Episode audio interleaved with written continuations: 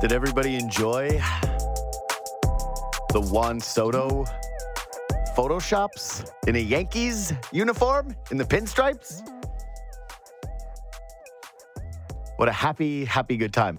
This is just, this is, this has gone from one of the most exciting rumor periods I can ever remember. Like, this is, like, think back to before the Raptor season when all of a sudden were reports on Damian Lillard. You're like, oh my God, Damian Lillard. And the fan base was debating and discussing what it would look like and what it could be and the path of the organization and taking a direction and Dame and Dame time in Toronto. Would he wave to be here? It's nothing. It's gone. It's just this is this is the Kawhi sweepstakes and the Shohei sweepstakes. It's basically this, right? Tavares kind of, but I don't know. Stamkos, when he came to Toronto, there was there was real buzz trying to sell him and trying to pitch him. But uh, there's nothing like trying to convince Kawhi to stay in Toronto. The helicopter chases, and now what's going on with Shohei Ohtani? Where, yeah, once you once you start tracking the flight logs, right? Once we start getting the Twitter accounts that track the flight logs, then you know this is a real free agency. This is a real. This is really high stakes. I, the first time I remember that was LeBron when he left Miami. He was going back to Cleveland. People were like, "Where's LeBron?" They're like, "Oh, there was this private jet that left for Cleveland at this time, and it's trying to put the pieces together." After Pat Riley's comments, that's the first time I remember. Like, yeah, uh, jet Twitter. So Juan Soto's Yankee. Hooray, hurrah! Pain, truly painful. You just you think about him at Yankee Stadium, and you think about him and Judge belly to belly and it's an unpleasant thought. It's a really unpleasant thought, especially since the Yankees last season were dreadful. It really looked like, oh crap, this team is aging. This team doesn't have a ton to look forward to. They've still got some they've got some really bad contracts on the books. They they they missed in free agency the year before. This is just an unquantifiable hit for them. This is a reminder of how some teams still get to operate differently, right? In the NBA, Armin wearing his stupid Lakers hat today they get that luxury too, right? Where the Lakers can make mistakes and know that if there's a free agent, they're like they're a team that could be in on a LeBron James when his contract comes up. Miami Heat, same way. You can make a mistake and you can know that Jimmy Butler will want to come down to South Beach and play for your organization. And this is just the Yankees thing where they can trade for a Juan Soto because they know that when the negotiation comes up next offseason, all things go according to plan and they're going to have that money waiting for them. They they're not going to hesitate to pay a Juan Soto.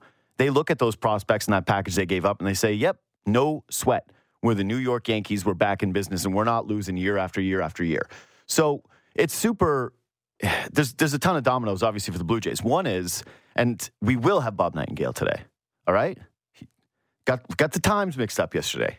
Got the times mixed up. He was in the one hour time zone ahead. That's the trickiest one because when you text guys who are in the Pacific time zone, who cares? But when they're in that weird central one hour difference, one hour ahead, it, it, time gets lost. Time gets mistakes. But the thing I'm really curious to hear from him today is did the Jays even have a trade package that could have made this thing work? Because when we all saw the initial report of what the Padres wanted from the Yankees for Juan Soto, and I think it was Hector Gomez who said, hey, the Jays are now the front runners which, yeah, I don't know. That one didn't seem to turn out to be such a hit.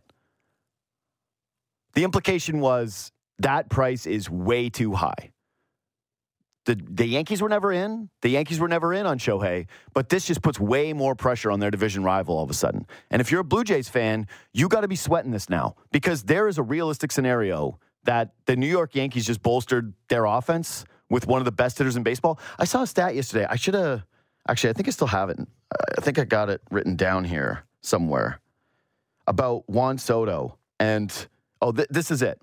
Okay, this is an incredible stat. This is gonna be the stat of the day, unless you know Mirtle has something. Juan Soto has 640 career walks, most in MLB history before turning 25. All right. His 640 walks are second most before turning 26, behind Mickey Mantle's 668. So he's 29 away from setting that record, and he hasn't played a game as a 25 year old yet. That was from Sarah Langs. That's pretty incredible. This guy gets on base. He hits for power. He is a undeniable, undeniably one of the faces of baseball, like one of the more recognizable faces in all of baseball. He is going to be unquestionably a Blue Jay killer. This has put more pressure on the Toronto Blue Jays, obviously. You had this as a backup plan. This was something that people thought you could turn to if it didn't work out. Hell, you heard Ennis in here. What day is it? He was in here yesterday, right? God, I don't know. losing track of time. I'm losing my mind. I got. I need more sunshine. I need like real days. I need the the the light not to go away at 4 p.m. and then wake up to snow and just uh, I'm I'm completely disoriented. Remember early days in the pandemic when you didn't know what day it was? That's how I'm feeling with this winter. I don't know if it's different. I don't know what's going on, but my brain is not working at 100% capacity. Ennis was in here yesterday, and he was basically alluding to his already contrarian take of, hey, Juan Soto's the better fit because he actually plays left field and, oh, blah, blah, blah, blah, blah, age, whatever. Certainty of what he's actually going to be with your team that's gone. That hope is gone. You miss out on Shohei now. And what is the next plan? We've seen that they're prepared, but what, what happened when I talked to Ben Nicholson Smith earlier in the week? I said, hey, are they at danger of this Shohei thing going a little long and all of a sudden it impacts some of the potential decisions? He went, ah, no, probably going to wait, right? If you're the Padres, you want to make sure that you can get maximum return. And I think that's what the Yankees just did there, though. Smart move by them. If they were going to make this trade and it was coming down to a prospect or two, right? If they were always going to be willing to include Michael King and uh, apparently this Drew Thorpe guy, I don't know really anything about baseball prospects. I don't think anybody does. It's why it's so funny when people have hardline opinions on baseball prospects. I'm like, oh, yeah, you watched him in double A last year, did you? Okay, sure. I can look up his numbers as well.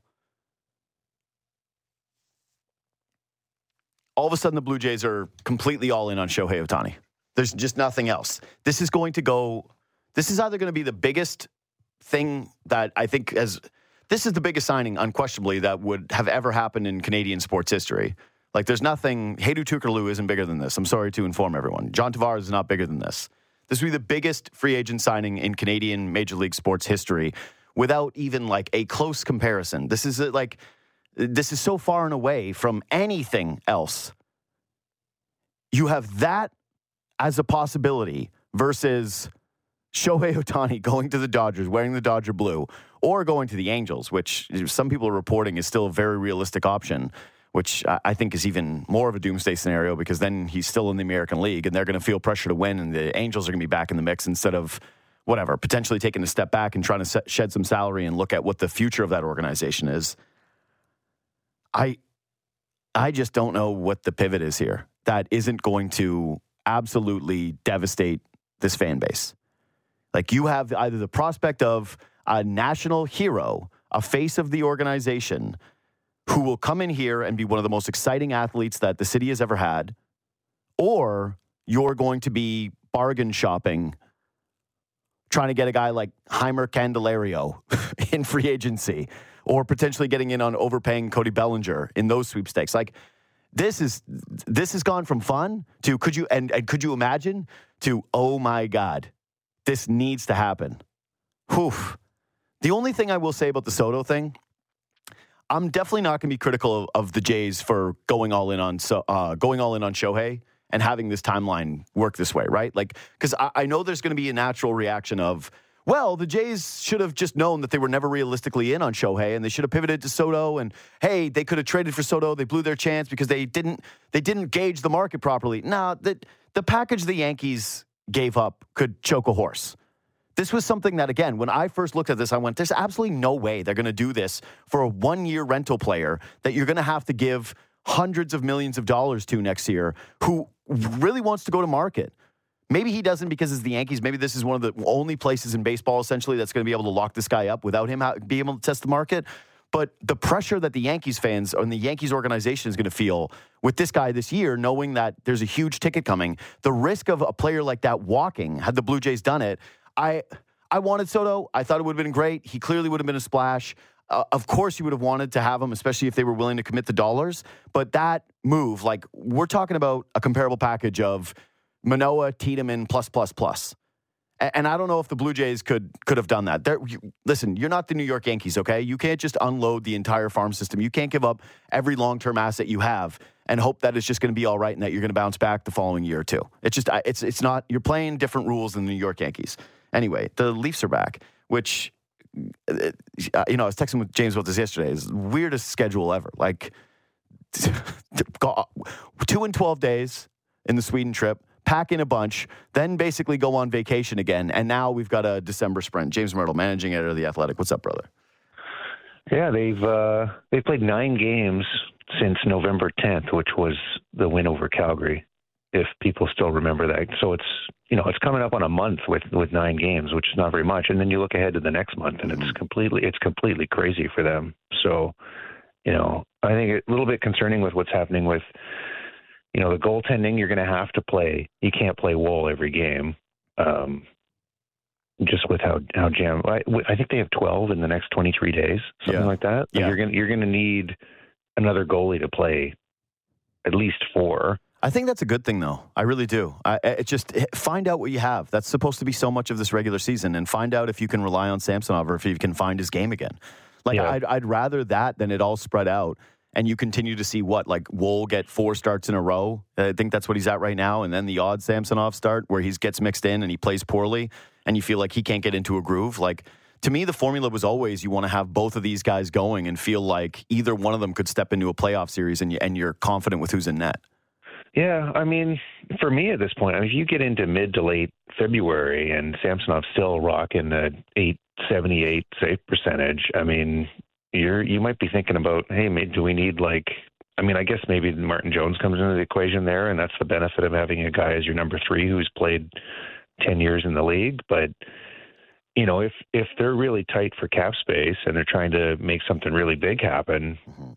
I mean, why not push Samsonov out? I mean, that that could all of a sudden be part of. So you know, it's it's a really big next two three months for Samsonov to try and find his game because this is turning into kind of a lost season for him right now. Yeah, yeah, it, it really is, and uh, you can see why the Leafs didn't want to extend him to term, right? And this is probably why the formula is going to continue this way for goaltenders in this market, unless they end up with like an absolute bona fide. Um, yeah, that you're you're, you're going to have to feel comfortable going year to year or on these two year deals or just short bridge ones because you you don't really know what you're going to end up having. And yeah, to to my eye, the good thing about Samsonov at least is that he is the pending UFA, right? So if and, and I know they've got this Klingberg space, and we'll talk about that in a second. But if you do get to the trade deadline and you're looking at trying to acquire a bunch of big money, I, I kind of think that the Samsonov thing could work to your advantage if you actually know that he's not going to be the guy for you. If you kind of are looking at him as a salary dump and getting off of all that money on the books and then having the mm-hmm. Klingberg space as well. Like to me, this isn't if you would have told me at the beginning of the season, hey, Samsonov's really not going to go, he's going to have a sub 900 save, it's all going to be pinned on Joe Woll, I would have said, man, that's a nightmare scenario. But if you combine what we've seen from Woll, what the Leafs might need in net, and yeah, their ability to potentially just kind of pick up another body and then offload that that contract so that they can address other areas. I just I'm not as concerned about it as I thought I think I would have been a couple of months ago. Yeah. Yeah, I think that that's fair. And there's a bunch of teams around the league that are are playing that are, have three goalies on their roster right now, and Yeah. it's it's not a tenable situation. You know, like Detroit's an example. Um, so that there, it you might be able to to pick off someone with a smaller salary who's going to give you better results. And I mean, that's a little bit. There, there's still a couple months of, of games we need to see before Yeah, we make course. that determination. But you know, after Klingberg, Samsonov's 3.5 is is is the part of their cap allocation where they're not really getting value right now. Mm. Yeah, I think that's pretty clear. Um, yeah, with Samsonov, I just I, I worry with goaltenders sometimes in this market. We we saw it with Freddie Andersen. Uh, we saw it eh, to a le- actually we didn't really see it with Jack Campbell where he was worn out here, but Freddie for sure. Where I think that the the mental toll and the the coverage that ends up happening when they end up shifting off of you and you've been the number one, it can be really hard on some guys. And and I think that's my major concern with Samsonov is people t- you know jokingly would call him Russian Jack Campbell and say that he might be affected differently. And we've seen him wear it publicly. And I, I don't mind him the way that he's kind of spoken pretty candidly about how he's felt throughout the slow start. How he's just a pretty transparent guy with the media, but yeah, I definitely think that there's a scenario here where you're going to be able to find out, you know, in, over the course of the next month whether or not you're going to have this guy on your roster or not. Yeah, and I mean the reality too is that last year was the outlier for him. I mean, most of his Yeah. seasons in Washington's looked more like this year than last year. So, um, you know, and you're totally right about term and goal. The funny thing is, is that the the goalie that got term was Joseph Woll, and he's making under the league minimum. So, mm-hmm. you know, I mean, I guess you're okay with term if the guy's making 760k. But yeah, I mean, they're, they're lucky that they didn't try and get that, that Samsonov was asking for so much on a two or a three year deal that they just it wasn't even contemplated. Mm-hmm. Um, but yeah, I think that just when the schedule gets this packed, it's it's going to be interesting and maybe it's a good thing, but just with the the blue line that they're playing right now, how many minutes they're giving to their big guys, uh, how many overtime shootout games they've played so far, mm-hmm. and then now there being so many games in a short window. I think we're going to see fatigue be a real factor here leading up before Christmas. Yeah, that's that's going to be that's that's a really interesting thing to watch. I, have been tracking it on Leafs Talk. I think the Leafs are at 45 minutes of overtime played mm-hmm. at this point.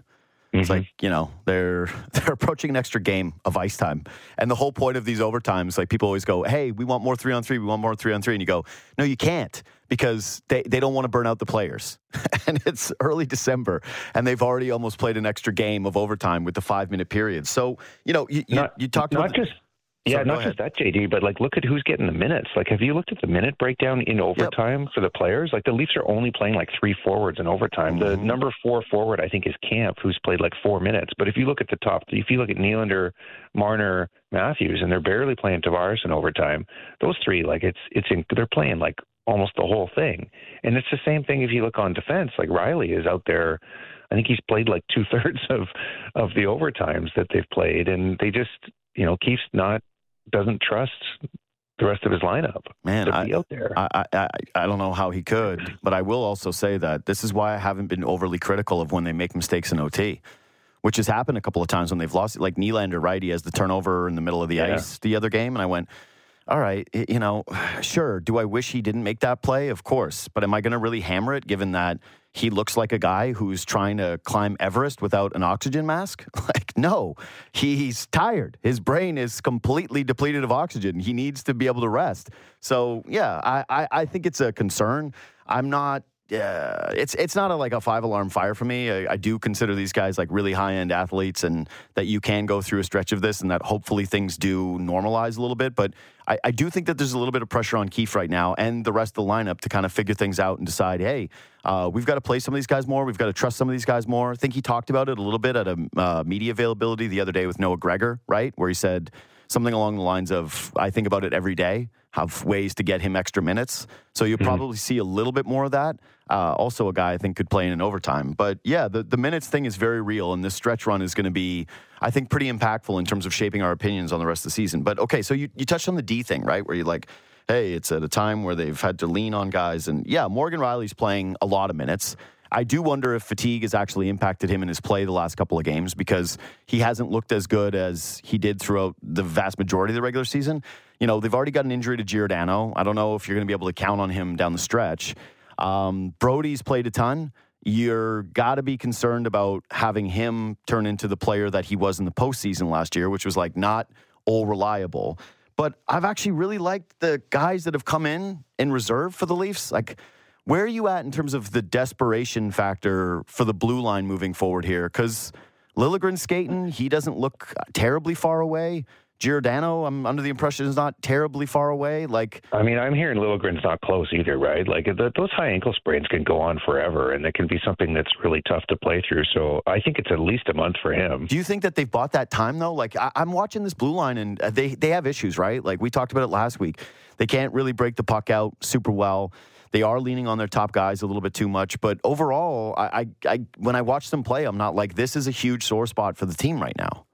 No, um, because it's kind of like last year in November when they had the injuries and they they were using kind of like the piecemeal blue line and everyone stepped up and played well. I mean that was when Giordano went like old man beast mode last year. But I mean the revelations this year, Lagesson and Benoit have been way more than you would have expected. Like you would have thought I would have thought those guys would have maxed out at like kind of 10, 11 minutes a night. If you look at, I mean, Benoit played a lot of minutes, but for Anaheim last year, and the the the underlying numbers were so bad that you had some stats people saying this guy's not an NHL player.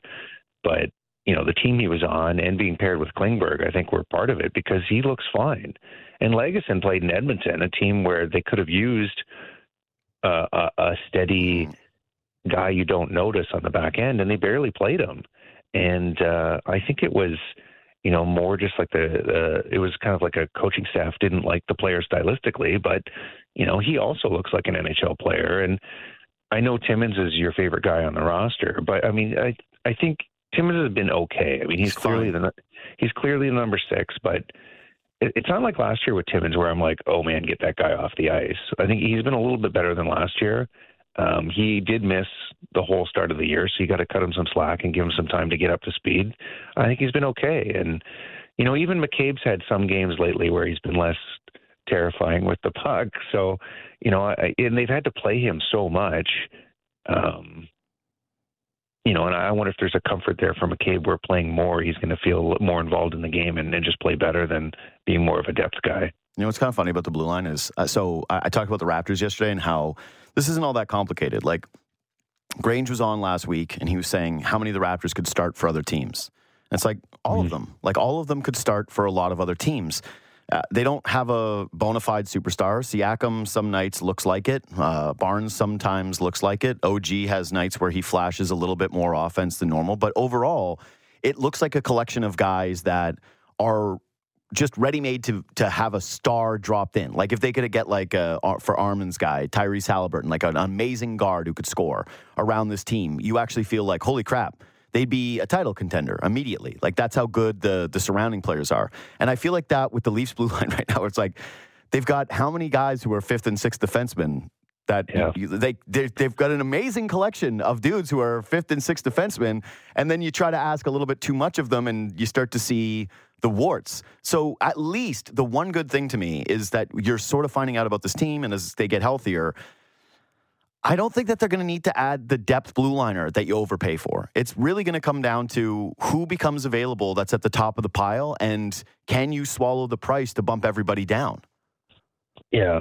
I mean, it's got to be Tanev, right? Like, I feel like at this point, mm-hmm. it's it's like an eighty percent chance that he's the guy, unless Calgary's asking for something outrageous and they can't make it work. It just feels like, you know. And you look at the I, I've seen there's been some stories.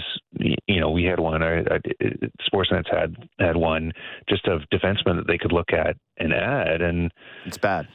I mean, there, there's talk about Hanifin. I mean, maybe that's like the pie in the sky. Yeah. You, you'd love to get him, but it feels, it just feels like it's, there's going to be all this talk about Tanev, and then normally when when that happens, that's what ends up happening. And he's a local guy, right side, really good defensively. You can play him on the top pair. He can face other teams' top lines. You know, he's he's older. He's had lots of injuries, but you know, I remember when he left Vancouver and he went to Calgary. I think that was four years ago. He signed that deal, mm-hmm. and a lot of people in Vancouver said he's had too many injuries. You know, he's on the decline, and he went to Calgary and he played really, really well on that deal. And so he's going to get one more contract, potentially at a hometown discount, potentially back here in Toronto. And mm. there's just like all of these arrows pointing in his direction. I, I feel like I'll be surprised, frankly, if it's not him that they bring in. Yeah, it, the the fit seems pretty obvious. Um, especially now they do have that cap space, and it just seems like a pretty seamless fit.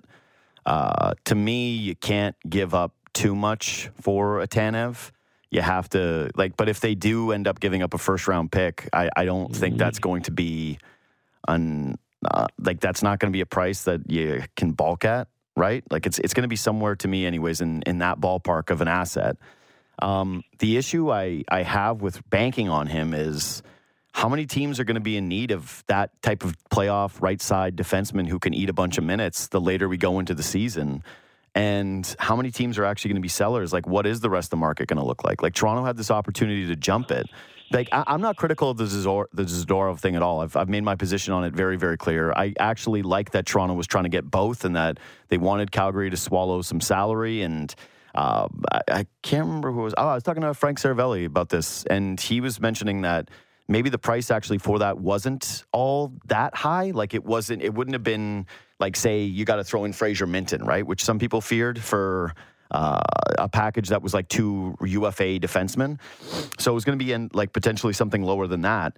But I just like look at this the landscape, man like everyone's doing this exercise with the Leafs. There's a lot of people who cover the Leafs. There's a lot of people who have interest in them who are trying to like scour and figure out who would would fit on this team. And you know, you see stuff like Sean Walker, who's how big, how big is Sean Walker? five ten, five eleven. I mean, he he, Oh, play, he that- he plays he he plays. You know, Sure, tough. sure, Like, sure, not- sure. I'm not trying But- to take a shot at him. I'm just saying, like, I don't think that the team needs another like smaller defenseman. And it's like that's the next seemingly realistic step in the market right now. Like, and and like, who's going to develop all of a sudden and become a seller? Like, how many teams are you looking at right now in the standings and saying, oh, well, they're really going to fall off and they're going to have a lot of things to sell? I, I like, I don't see a ton. Yeah, I mean, then all of a sudden you'd have to start looking at guys with term maybe, and then and then the asset you're giving up is going to be more. And you know, like, like I, I've seen there's a little bit of talk about Matheson in Montreal, but you know he's got a pretty reasonable contract. He's having a huge year.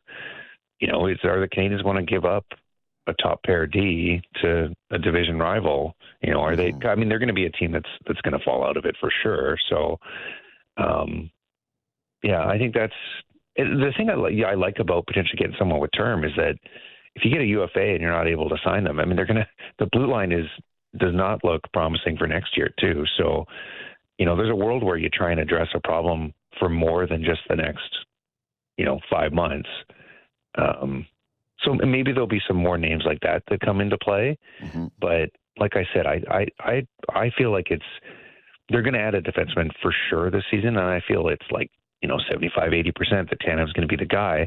But you're right. If you know if you get closer to the deadline, I think the mistake Calgary made was trading Zadorov so early. Like just wait, wait till the price comes up. Wait until teams are more desperate. Wait until there's more buyers in the mix. You know, and you should be able to get more than a third and a fifth round pick for a guy like that who's six six and can play big minutes on a playoff team. Yeah, that just felt like we don't like having this dude in the Yes. dressing room, and we're Yes. moving on. Like, there's just that we don't want to deal with the agent, we don't want to deal with the player, we don't want to have another incident like this. We're kind He's of getting back on track. Yeah, Yeah. and and they were Yeah. also getting back on track, right, with some wins. And and I wonder how much of that was just them going, "Hey, this is the, these are the guys that want to be here. This is the attitude shift." And you know, what do you essentially lose? Maybe maybe you could have gotten a second from somebody. Like he wasn't going for a first round pick, so you you you lost maybe like twenty five you know spots in the draft. I, I don't know. It, it, it's kind of debatable for, to me. Yeah, that's fair. So it was your Super Bowl this week. My Super Bowl. Yeah, Okay. you don't know what I'm alluding to? Uh, The cap. no. cap talk. Cap going up by 4.2 million. You got to do. I would say that your most. Would you say it's fair to say that your most famous articles now are when you do the projected cap sheets and how everything could fit? Uh, yeah, pretty much. I mean, I've always I've always loved doing that stuff. Like I like read the CBA and Sure. I I talk to the Oh capologist with a bunch of teams around the league, and so like I'm in the weeds with all that stuff. Oh, I. I'm trying to think about like what type of a threat would get me to read the CBA. Like if they told me you're fired from this job, read the CBA or fired from this job, I'd be like, I don't know. I I might see what's out there. I might I- see what else is uh what else is on the horizon. Like obviously if it was like personal harm, they're like, we're gonna break your arm. I'd be like, all right, I'll read the CBA. But I don't know what the like if they were gonna break my brother's arm, you know, I don't know. I think I, I I think I'm the only one that covers hockey that actually likes covering the work stoppages, which you know, like You're you know, sick. like, That's a sick would- thing to say. That the, the fact that you put that on record is uh, b- deplorable, especially. But if you, you know, when I was at the Globe, I was like, I was writing about like, you know, union Ugh. decertification and No. like talking to, you know, like talking to legal scholars about what the next step in No. the the lockout could be. And and I'm if that ever happens again, I'm ready to go. Yeah, here's the problem: is they say know your audience, and for you, that audience is like four guys. like that's four no, people. no, No. but that stuff did well because like say. nobody else will touch it. Like if you're the only one in the lane, then Yeah. like you know, I yeah. I mean, the, so anyway, yeah. Like I think the cap stuff, and I think you know, you, there's an appetite for it. Like you look at some of the other sports, and there's guys that write it. I mean, I remember Blake Murphy when he was writing with us, and you know, like his knowledge of the NBA cap is just so fantastic. Yeah. And there's there's a demand for the, and I think the NBA cap's more complicated than the NHL one, but there's a demand for that kind of understanding because it matters. It, like you know, if you look at the the coverage, you know, the stuff I was writing before we went into the deadline last year, it's like Uh-huh. here's how they can get O'Reilly, here's how they can get McCabe, here's they're going to have to do double retention, et cetera, et cetera, and that's the way it ended up playing out. And you know, it looked like they didn't have a lot of room, but there was a way, there was a path for them to create room, and that's what they ended up doing. And you know, this year I think it's with with the Klingberg money. I mean, if you're getting double retention on the other side, they can bring in a lot of money. They like you know the the 4.15 for Klingberg, and now Liljegren's going to come back, and you know it's going to eat in a little bit of that space, but you can basically acquire seven, eight million in salary at the deadline if you want to. Yeah, that but that's that's what I'm saying about too. Is just I I much prefer the idea of the Leafs going like the all in route for a bona fide top four guy with term than mm-hmm. renting Chris Tanev. And there's a little bit of the Chris Tanev thing to me too with like the Giordano stuff, right? Is like that would be the comparable for me is if you're giving up a second round pick for Chris Tanev, you do it in a heartbeat, just like they did with Giordano. And then you're saying he's given up the hometown discount the, the next year. But if you're the Leafs and you have, okay, so my, here's my dumb guy math, all right? You ready? You can, you can fact check these things. Sure. I think the Leafs are going to have $34.5 million next year in cap space. Yeah, I mean they have a lot of deals coming up. Yeah, yeah. no, they do. I, they, I think it's going to be nine players minimum that they have to sign, and that's going to include like yeah, goaltenders, their entire blue line. There's there's tons. There's tons of work that they're going to need to do. But I love the idea of just preemptively getting ahead with this cap and just saying, hey, we're going to give up. Who cares? Give up Minten, give up first round pick. If you're going to package some of those assets anyways, I'd much rather have it with some cost certainty coming aboard and a guy that you know is going to be a part of your blue line for the next couple of years. Like if we're if we're talking about this Matthews timeline, right? Of this is the now the, the new title contender window is the, the Matthews contract, not whatever it's going to be looking down the line or hoping and dreaming and wishing on uh, Tavares taking a hometown discount or maybe you trade Marner. The, the goal is win in the Matthews contract timeline. This is the certainty that you have. I, I just I like overpaying for a, a, better defenseman, taking all of your assets and just saying, "Yep, we, we moved him for this guy," and then go out and try to sign Chris Tanev in the offseason to that hometown mm-hmm. discount. Like try to sign him for nothing, poach somebody eh, of that ilk in free agency. Like wait on it. I, I like the certainty move. Like that's my that was my first thought when I saw the cap jump is. I feel like this does give you a bit of an advantage knowing, okay, finally we have this space now let's lock some of it up rather than go into an offseason where, yeah, you've got like I said, thirty-four and a half million dollars, then and you still got to sign ten sign ten dudes. Get some of the work done. Yeah, I mean, like you look at their their cap situation next year. Even if you're giving Nylander ten, which mm-hmm. I mean, we'll see what happens. Even if you're giving them ten, I think they're okay. Like it doesn't really, you know, I think you can actually even afford to bring in another defenseman who's making six plus. I think you can fit that in you know, and, and part of it is Joseph Woll's not going to be making anything next year, and I mean. you'll have you'll have to go cheap in goal. You know, you'll so have what? to. It's going to be hard to fill out some of the forward. You're going to have to find some bargain buys there, but I think that's going to be the case no matter what. Mm-hmm. Like you know, like the and the other thing too. So cap's going up five percent. What would you say it was four point two? Yeah, it's going, it's going up eighty seven point six something. It's going.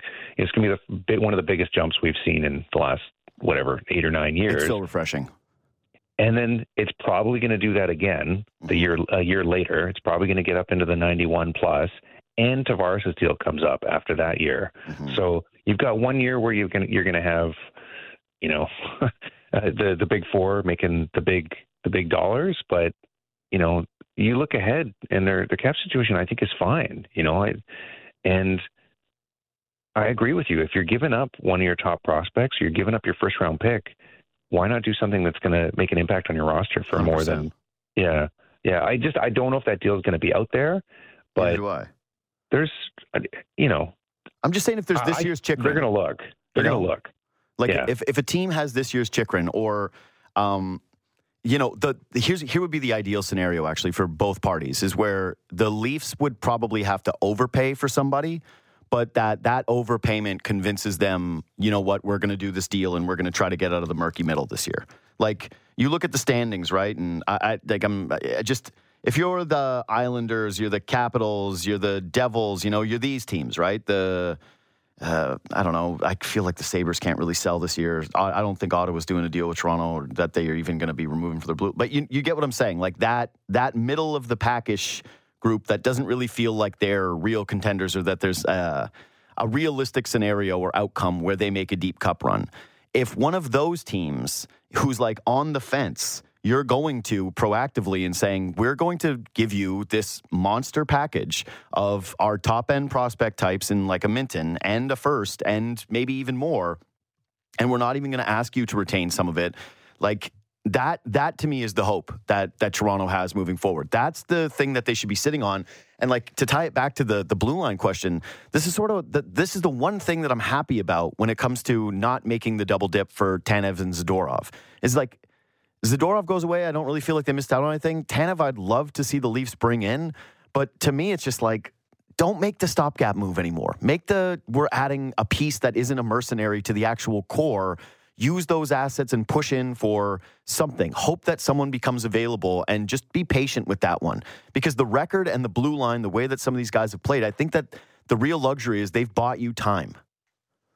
Yeah, I, I agree with that. The, the only thing is, is like there's a reason why it's mostly rentals that happen because it's hard to get guys with term and even if you're a team that falls out of it you're like well next year will be different right yeah. like you know like they're they're so that, that like you're talking about Ottawa like you know we're gonna we're gonna see them tonight. Yeah, you know they they're they're not going to move off of no. Zub and I mean uh, Chychrun's deal's coming up and, and that's you know, an interesting one by the way. I'm going to ask Bobby Ryan about that. Like I wonder if they do the same thing with Chychrun that they did with uh, DeBrincat. Mm-hmm. Well, I mean they might not have a choice. I mean, it's yeah. I, I think he's happy there, and so we'll we'll see. But um, you know, most teams that even if they have a disappointing year this year, they're they're not moving off of guys with term, and especially defensemen, like yeah. especially defensemen. Yeah, because it's you can get to free agency. It's kind of like what happened to the Leafs, right? They get to free agency, and it's like uh, you're standing around and you don't you don't you don't get Shen, which is who they wanted, or you don't get Gudas. It's like, all right, let's just t- like your musical chairs, and Klingberg was the last chair sitting there, and they they made a mistake, and they actually got really lucky that um, they were able to get out of it as quickly as they did, and that they're able to have a mulligan and, and spend that money again. And mm-hmm. so, I mean, I think you're right. I think you be patient. I think you look at the landscape around the league. I think you hope that someone like maybe like a Matheson shakes loose, and, and you can get involved there. Um, or, or, or maybe the Hanifin conversations pick up. Mm-hmm. Do you think that you know if if it's a left shot guy, lefty who's not going to play alongside Rielly? do you think that that works? If that's the guy you get with term who can play pretty big minutes, like do you like that? Like, do they have enough on the right side to to work with that? Here's the thing: it depends on if you really if if I'm them, if there's a bona fide top four guy that you think brings some of the elements, like can break the puck out and plays with some snarl, then I don't care what side he plays on. Yeah. Like I don't. I, I in an ideal world, would I rather have the right shot D that brings you the mix of everything? Like, yeah, duh, obviously. Like I feel like that's a simplistic take, but at this point, like, yeah, I just I can't imagine anything more valuable to Leafs than having some certainty on their blue line that they've lacked like year over year over year over year. Just like, yeah, bring in the guy that Jake Muzzin was supposed to be, right? Like the the dude that held the locker room accountable, that everybody liked, that could provide some thump. It felt like they tried to do that with McCabe, right? That Dubas went, hey, maybe McCabe is mini Muzzin, and it just it, he's not that, right? Like stop trying to get the guys that are the the imperfect solution. Like that's my thing with Tanev is why why jump unless you feel like there's another move or that it's going to come in cheap? Like why jump for a Tanev? He's good. He's really really good, but there's no certainty beyond this year. He is an injury prone guy. He is 34 years old and maybe you can sign him a local guy. Like shouldn't you be able shouldn't the Leafs of all the teams be the, the group that feels the most confident they could sign Chris Tanev next year? Like they've got yes. Brad Treliving, they've got cap space, they've got right. the market. Like uh, one of these times, maybe just say, no, we're the team that is feeling pretty confident. We'll poach him from wherever he goes. Well, yeah. I mean, the, the, the counter to that is that if you acquire him now, you're going in feeling pretty confident that sure. you're you're not just getting a rental, right? Sure. So like that's that's part of the equation with getting him. And the other thing I would say too is that in an ideal world, I think you'd love to bring in another center, right? Someone yeah. that can come in and help your third line. And if you get Tanev at 50% retained, you've got enough money to do that and be a player to add a forward to this group. Yeah. I so think that they're going to have to do both. Yeah. Like, yeah. I, I so do. If you're adding a high end defenseman with term, it's going to be harder to get the retention. Mm-hmm. It's going to eat up more of your space. It's going to take away your flexibility to add up front. You know, so there's some added benefits with Tanev where you are going to have another two, three million to do something else. Mm-hmm. Yeah, I do like that. Okay, so the last thing on the the cap moving forward. How do you think this is going to impact the Nylander thing? Because this is this has been fairly quiet. Like for a guy that has had this start to the season, uh, we've been basically the consensus take has been, hey, pay him the money. and give him what he wants. And I, I think I saw one of your articles where you put it down as uh, anything un, around like or less than 10 they'll do or I can't I don't, I don't misquote you but you had one where you basically outlined what you would do in terms of what his value is and the longer mm-hmm. this thing goes and when I saw that cap number jump and thinking about teams like Chicago and the season Nylander's having I I just feel more and more unsure about what kind of money he's going to command like this yeah. and, and that that jump the following season too right this just this feels like a guy who's going to be very, very willing to bet on himself, and the figure might actually get to a place where Leaf fans look at it and go, "Holy crap! No, the, the that relief that you're starting to feel looking forward, that you and I just talked about, that that could actually choke a lot of it out." Well, I mean, and he's not going to be a young man at the the end of that contract, right? Like, you know, you're, um, yeah. I think that if if Nylander continues on his trajectory, finishes top ten in scoring, has 45 goals and close to 100 points, that changes the equation with what he can ask for and what he can command on the open market. It's kind of the same thing. Like remember Gaudreau had that monster season, and then he's able to parlay that into his yeah, UFA nightmare. deal and gets the 975, and then now he's not that. Or look at Huberdeau. Gets Huber, benched. Huberdeau has like the what did he have 112 points that one year, yeah. and then gets the monster contract, and then but he's not actually that. And I'm not saying that that's what Nylander is. I'm saying that if you have one of those seasons where you're one of the top scoring players in the league, yeah. it changes the landscape in you unrestricted free agency for you. It just does. And you know, before this season, I was often using the the comparable of Filip Forsberg in Nashville, yeah. and very very similar career numbers. Uh, eight five. Eight five. Yeah. Okay. Eight, eight, eight five over eight years, mm-hmm. and again, like he signed that in a lower cap environment. Yeah, it was whatever a year and a half ago. So, but if you extrapolate, you know, the cap percentage that Forsberg got in Nashville, it would put Nylander around, you know, on, on next year's cap. It would put him around 9.1, 9.2, mm-hmm. You know. Um, so I was kind of saying like, well, like that looks like the best comparable for him. But if you look a little bit deeper, the other comparables are the Gaudreaus and the Huberdeaus and guys that got more and didn't, you know, had like one outlier crazy season, which Nylander might have. And I think it's going to change. I think it changes the perspective of Nylander around the league. Like part of, part of the conversation when you talk to other teams about Nylander is they just they don't seem to value him as as much in in recent seasons like let's say the last 3 years mm-hmm. you know when there were when there were trade rumors and, and stuff like that, other teams, I don't think, valued him as much as they should have given how good he is. But I think if he puts up 100 points or 45 goals and he's right there among the league leaders, other teams are going to have no choice. And you look at what else is going to be available in free agency. Other teams are going to, that, that are desperate for scoring are going to make that bet. And I think that as you know, July one, I think he can get. I think he can get 10.5. I think there's sure. absolutely no question about that. Like that's what Hubert yeah. makes. So Huberdeau yeah. makes uh, he's he's almost thirteen percent of the cap when he signed it. Which, right. if I'm Nylander and I have one of those years, that's that's the, what I'm going to be pointing to is like why can't I get twelve point seven or whatever the Huberdeau number? It, like it, that's what his number is twelve point seven three. Let's Googled it. He's twelve point seven three percent of the cap. If I'm Nylander, why would I budge off of that number? Like I I want that money, especially given that the following year it's going to jump right. up again. And if I'm him too, I don't want to have a scenario where I sign a contract that's like 10 million bucks, right? And then a year from now, Mitch Marner comes up and he's up for a new deal. And you're looking at Marner and he's going to get what, another $3 million more the, the following season because the cap's going to have that other spike.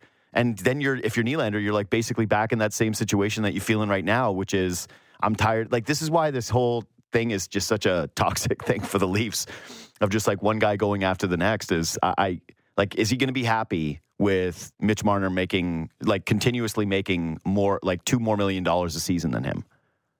Mm, I think that that matters to all these guys, kind That's of like where they slot in with everybody else.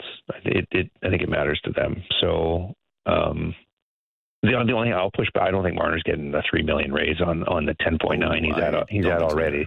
I don't think so either. I so listen. Uh, good luck to anybody you. that does that. But my my point though is actually more so that he will get a raise. Like it's just it, it's going to happen. Like Marner's going to end up getting a raise, which sounds nuts given that his last contract was just like quite frankly a pretty significant overpay. It's really the worst of the all, all of the Leafs contracts. The the bad one, like people Yes. always point to the Tavares one. It's like he was a free agent. There were other teams that were going to give him eleven million dollars. Like the the Marner one is you completely outbid yourselves and you gave this guy that money to satiate you know the ego. When in reality, like there really wasn't a case for him to get that kind of money or that kind of term.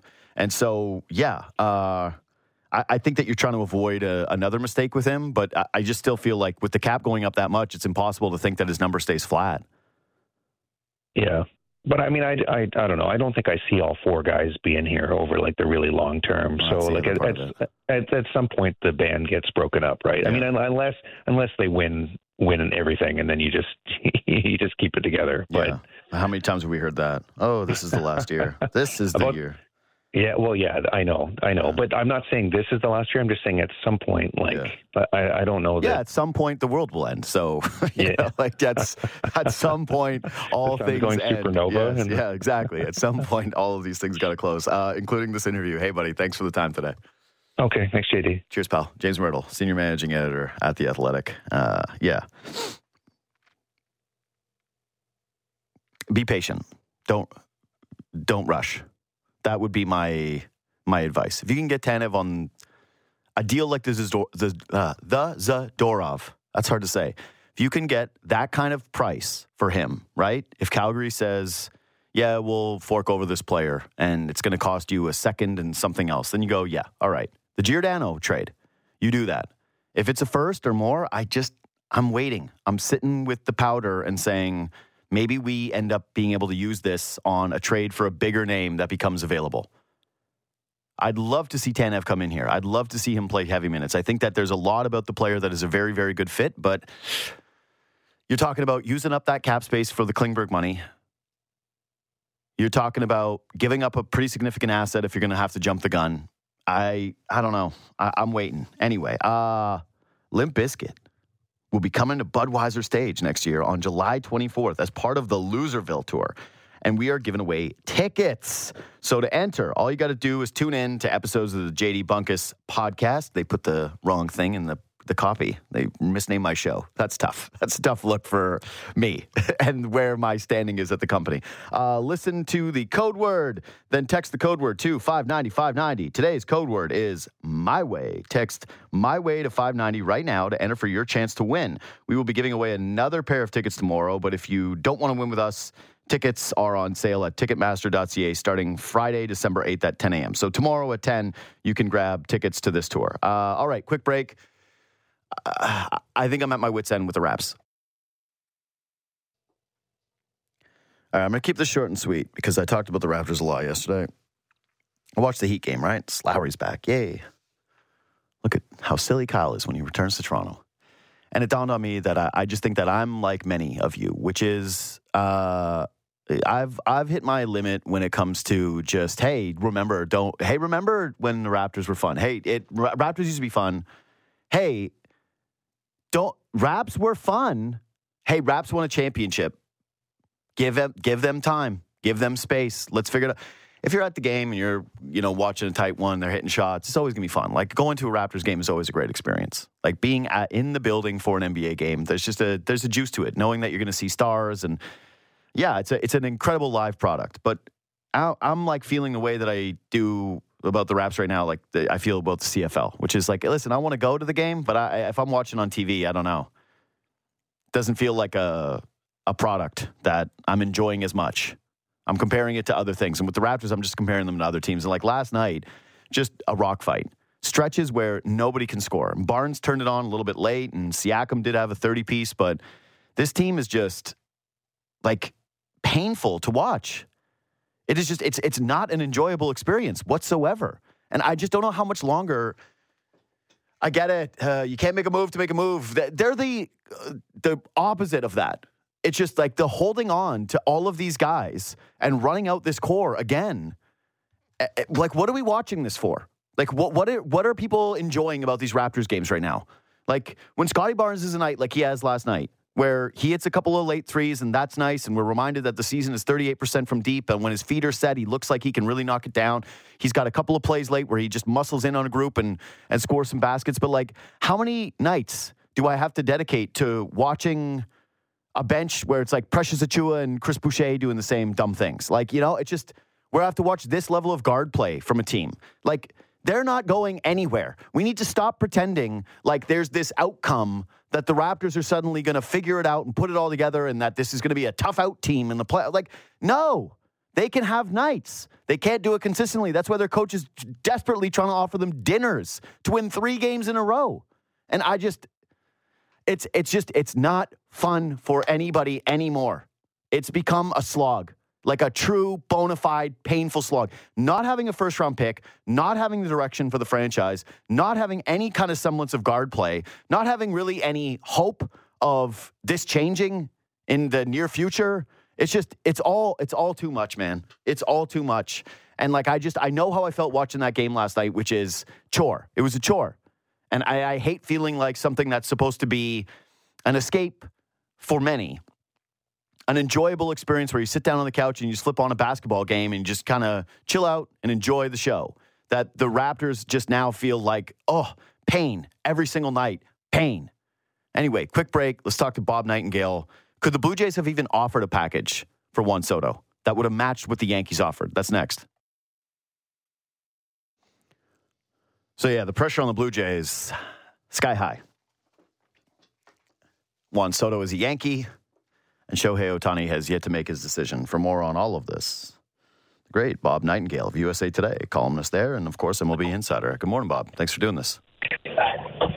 Yeah, my pleasure. Thank you. Yeah, so all right, let, us start with this: the Yankees trade package. When, when this was first reported, um, when we first started seeing the the names that the Padres were asking for, a lot of us went, "Oh crap, that's way too much for one year of a rental uh, Juan Soto, especially given that you know you've got to pay him." So, so what changed for the Yankees? I mean, it was pretty much the same package, took away one pitcher. Exactly. Uh, yeah, it was a heavy, heavy thing. I just think it shows the desperation that they felt they had to have him. They were never in on uh, Bellinger, so I don't, I don't think there was a uh, a good backup plan. So when they signed, when they uh, traded for Verdugo, I think part of that plan was that put put some pressure on the uh, Padres to uh, move Soto because now they didn't have as huge as the need for the guy. So, uh, do you think that the Jays even had a trade package that would have been able to leapfrog this? Because the insinuation from everybody was, hey, nobody's trading uh, Juan Soto before Shohei moves. The market's going to be locked up because the Padres are going to want to see what the return is from other organizations. Well, I, I think in the uh, Padres case, they said, "Hey, let's get something for the Yankees." They say the Blue, the Blue Jays get Ohtani, they're out of it completely. Mm-hmm. So I, I think there's desperation on the Padres' part too. And uh, even though they got a very good package back in return, uh, AJ Preller, their GM, said late last night that there were ten teams in on him originally. At the end, just three teams. So I would think maybe the third team might be either uh, the Cubs or Seattle, but obviously the Blue Jays. Yeah, I'm sure we're in the picture. Do you have any idea as to what the Blue Jays were offering? Like what the starting point or the, the bones of a trade with the Padres would have looked like? I do not. but I do know that you know uh, yesterday that they, they were pretty much dealing with the Yankees all day. So I don't think anybody else else's tactics are close. Uh, even early in the morning, the Yankees said, "Okay, we think we can get this thing done." So I think they're just kind of consenting everything. Uh, you know, everything the Padres asked for. So I, I think Yankees blew everybody on the water just with the prospects, and uh, it was it was a heavy price. Yeah, yeah, it was a, a really heavy price. Like if you were trying to compare it to the Blue Jays, uh, the only comparable I could come up with was that they would be starting with offering Manoah and Ricky Tiedemann, and yeah, packaging those two guys together for a rental player that was going to market seemed like, yeah, it probably wasn't something that Toronto could end up, yeah, uh, matching. The problem is, is that now there is just a ton, a ton, a ton, a ton, a ton of pressure on what at, at one point was a, a pie in the sky dream for the Toronto Blue Jays, which was signing Shohei Ohtani. So, according to your reporting, uh, you had the Jays and Dodgers as the co favorites. I'm curious if in the last 48 hours you've seen or felt that tilt in any direction. I think it comes down to those two teams, you know, between the Dodgers, Blue Jays. I think the Dodgers are have a are I think anybody else is realistically in the thing. I think, I think those two teams. So, uh, sorry, Bob. Could you repeat that? You cut out there. Oh, I think it's just between those two teams now with the uh, Dodgers and Blue Jays. I don't see him uh, going anywhere else. Uh, yeah, I think I think he's getting closer to a decision. But you know, when the, even the Yankees are, uh, I mean, even the Dodgers, you say, are asking Joe Kelly to give up his number when they don't even have Ohtani yet. You know, it shows that something's going on. Do you really feel like the Robertson stuff could have actually hurt the Dodgers? Like, is there a realistic world where that actually impacted somebody? No, not at all. I don't. I really don't see that at all. Uh, I think just you know, people saying that uh, that's one thing that be leaked out. But the bottom line is uh, everybody you know, knew that he was uh, going to be in LA at, at some point, just like he was in Tampa to see the uh, Blue Jays or done to see the Blue Jays, and uh, obviously he said the Angels or he said the Giants. So why, yeah, why lie about it? Do you think that the Angels are still in it? I do, but barely. Uh, I mean, the bottom line is if he's, if he's going to back to the Angels, it would have happened uh, uh, already. Uh, you know, I think they're in it, but I think just kind of uh, hanging in weeds more uh, a hopeful than it without it actually really happening. So there was two things I, I, felt like we learned because it's been so hyper secret with everything. But one was again, you're reporting that the Cubs were out uh, or at least look like they're out after balking at a deal that could have been like around 10 years, 500 million. Um, at least that gives us like a kind of a shape of the deal, right? The, the, the, question is, do you think that any of this could come down to one of the Dodgers or the Blue Jays deciding to go, you know what, we'll even add more money to the pile? Like, is, is money even a question at this point? Don't think it is that much. I mean, I think, you know, whenever the uh, Dodgers offer or the Blue Jays offer, uh, I think it'll be relatively the same. I, I really don't. I really don't believe it's about the money with this kid. Uh, I don't. I mean, just if he was really about the money, he would have waited in Japan and uh, you know waited for a couple hundred million dollars instead of coming over right away. Mm-hmm. So I, I think all the money would be the same. It's all, all going to be relative. I think now it's just a, a comfort level and everything else. Well, and then the other part though is the thing that Robertson actually did reveal is that the expectation that Shohei Ohtani pitches again, right? Which makes sense because this is a guy who's in command of everything, and of course he's not going to want to give up on his pitching career. But yeah, I guess eh, the in, are we all basically assuming that a year from now, Shohei Ohtani, the price that you're paying him, or the player that you're paying and expecting, is a pitcher as well? Well, I think it'd be incentives in contract to push it up maybe over six hundred million, mm-hmm. uh, depending on uh, you know, whether he pitches and how long. I think it's very unrealistic to think that he's going to be ready opening day 2025. The reason I say that is uh, he had Tommy John surgery, uh, his first one. Uh, that was five years ago, and he missed almost two years. Mm-hmm. You know, now he's five years older, and he's DHing too. It's not like you go through a full rehab because you're playing every day uh, as a DH. So I, I would think, you know, maybe late in 2025 or, or the All Star break. I just can't see him being ready to open day. So the last one here is uh, if the Dave Roberts saying the Jays, or sorry, that they met with the team doesn't actually hurt the Dodgers and they are able to sign Shohei Ohtani, the, the Blue Jays have to pivot to a market now that um, no longer includes Juan Soto. Uh, a name that they heard a lot, or that we had heard a lot, was Candelario. He's now off the market, which was I was informed of that this morning. Um, do you have any idea of where the Blue Jays pivot to next if the Shohei Ohtani signing doesn't materialize? Well, you certainly have, uh, you know, probably Bellinger makes the most sense. You know, I mean, they, uh, I don't think that many teams are in on him. You know, the Cubs, uh, uh, maybe uh, San Francisco Giants for sure, and uh, I, I would think the Blue Jays if, if they don't get Ohtani.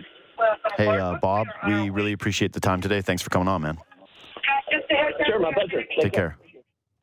Uh, Bob Nightengale, USA Today columnist and MLB insider.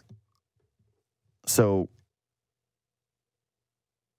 shifting to Cody Bellinger, like that, that would reek of the ultimate desperation for the Toronto Blue Jays, right? Like, I, I've said this all along. I like Bellinger. I think that he had a, one of those outlier seasons. You know, when we were just talking to Mirtle about, hey, you know, you pay Johnny Gaudreau, you pay Jonathan Huberdeau a huge contract. It's like, are those guys still good players? Yeah. Does anybody think that the value is worth it? Absolutely, unequivocally not. Like, boy, Cody Bellinger on a massive contract is is gonna. This is what I was saying about like the pressure of the the next step just feels awful. Like you'd be thrilled if the Jays signed a Cody Bellinger. You should be thrilled. I, I, I'd rather that they forked over this kind of money for a free agent, for a, an outfielder, for a power left hitter, for someone with real playoff type of experience. Awesome. And yet it's not going to feel that way. And so to me, eh, like, uh, let me just, if I was ownership and you came to me and we struck out on Shohei Ohtani and you were like, hey, we can get on the Cody Bellinger sweepstakes, I would be saying absolutely not. I'd be like, I'm not spending my money on that. Like, I, I'm not going up to that level of price for a guy that people at, at the ballpark are just going to see as the not Shohei Ohtani.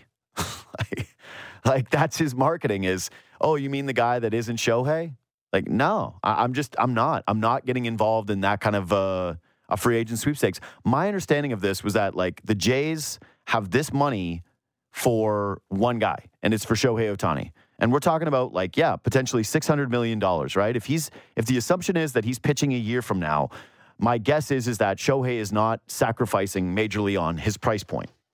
He's looking at it and saying like, you're getting, you're, you're, you're getting a deal on Shohei. All right. You're getting a deal. You might not have even been in on this had I not hurt my arm.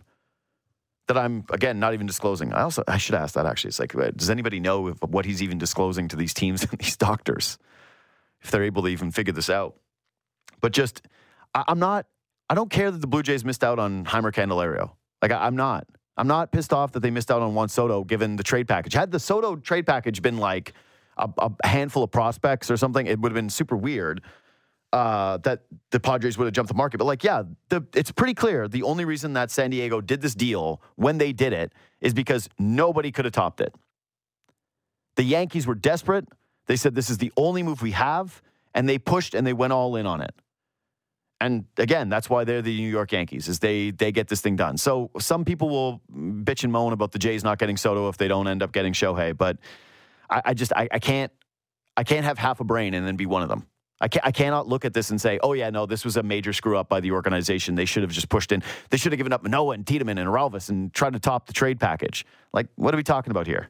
For someone that you would have had to be negotiating with next year against all the other teams that you'd be right back in this position where it would be all the pressure, but for a lesser player and with all those assets out the door. Like I just don't I, I, don't like that. This feels like for the Yankees, very much like the Knicks trade for Carmelo, where they would have been in on him the next year, but they knew like whatever, screw it. We just want to get him in the building, so we'll overpay.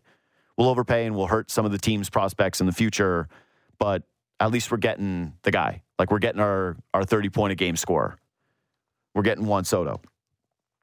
So it just it's the same thing unless it's some incredible amount of creativity. I think that the only way that, that the only path forward for the blue jays they miss out on shohei is going to be a bunch of smaller moves. You know trading for a name or two that people recognize that people can genuinely believe that the offense is going to get better. But the pivot to we're in on the Bellinger sweepstakes. I don't think that makes sense. The pivot to, well, we're re signing Matt Chapman and trying to add a depth bat, I don't think that that makes any sense they are just in an impossibly difficult position if Shohei doesn't sign. And baseball's got to be a little pissed, and even I would say I'm. The, all the baseball writers that cried about the the timeline of this thing, I don't really care. I just Shohei. All I care about is that you sign in Toronto. That's genuinely it for me. You want to do it at any time, that's great. But this really does feel. I'm pretty sure if we want to continue the Kawhi parallel that now everyone's doing, is he just reeks of a Friday night at 10 p.m. news dump guy. Doesn't isn't that like everybody's trying to predict when this thing's going to happen? Hey, is it going to be soon?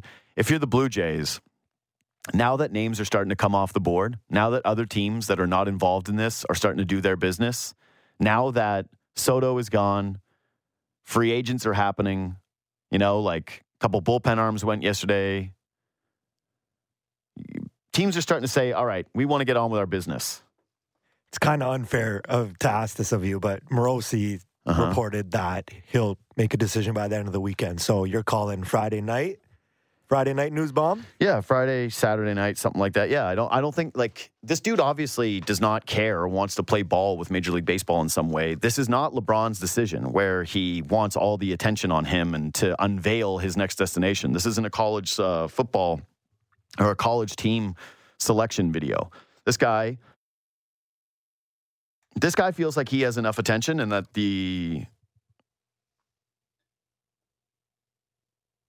whatever the future is for him, he wants to be able to control all of the narratives and discussions and like he he doesn't I don't think he gives one crap about and I think it's way too much to put it on these players by the way. Like I, I do think that collectively athletes should care about the way leagues are sold and that there should be a sustainability to these leagues and that you know you should be showing personality and you should be engaging and understanding that the business is predicated on fan interest and the more of that that there is the better the health of a league I don't think that every player is going to be built that way. Like, I don't think Kawhi, even though he was in those midseason tournament commercials, and I've seen him more on television lately. I'm like, what's Kawhi doing?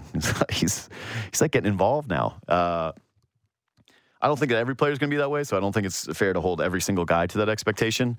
But yeah, I, I certainly don't think that Shohei views, hey, I need to be a part of a media circus to be a steward of the game. I feel like his view is probably more hey, I think I'm good enough for growing the game as a guy who hits and pitches and takes this thing extremely seriously and is completely dedicated to my craft to the point where the raw, uh, the Blue Jays having the best training facilities is like a major, major, major asset for this player. So, yeah, I I think it's kind of silly to say, oh yeah, well, I think it's going to be this date. Like you know, trying to play it like it's a Super Bowl squares. The only thing is, is at this point, what else does he need to know? Like if he's met with all the teams, if realistically there's only three teams that are willing to pay him, because like if if, Night, if Nightengale's reporting is accurate that the Cubs are out, and that they were like, we're not doing 500 mil 10 years, right?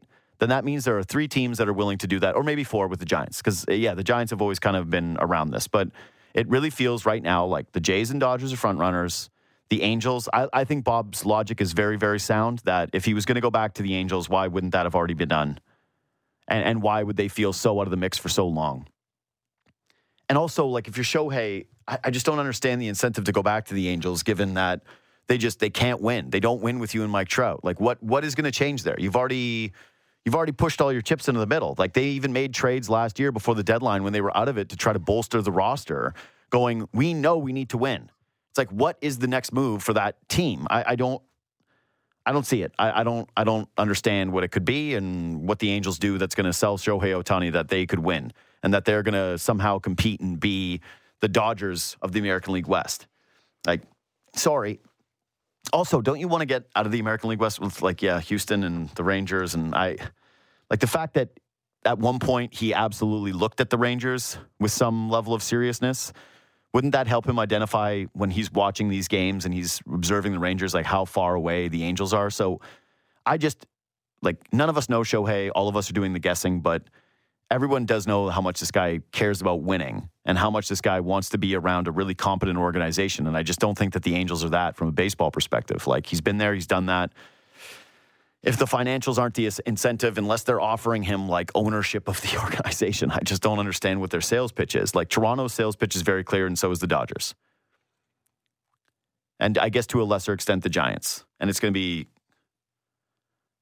Trying to think if, if, it would feel worse if he signed with the Giants than if he signed with the Dodgers. And I think yes. I think the oh, answer oh, is 100% so too, yes. Yeah. Like if all of a sudden the Giants came out of nowhere and they signed him, I would be like, what the hell? You didn't even go to the Dodgers. We couldn't even beat the Giants. That sucks.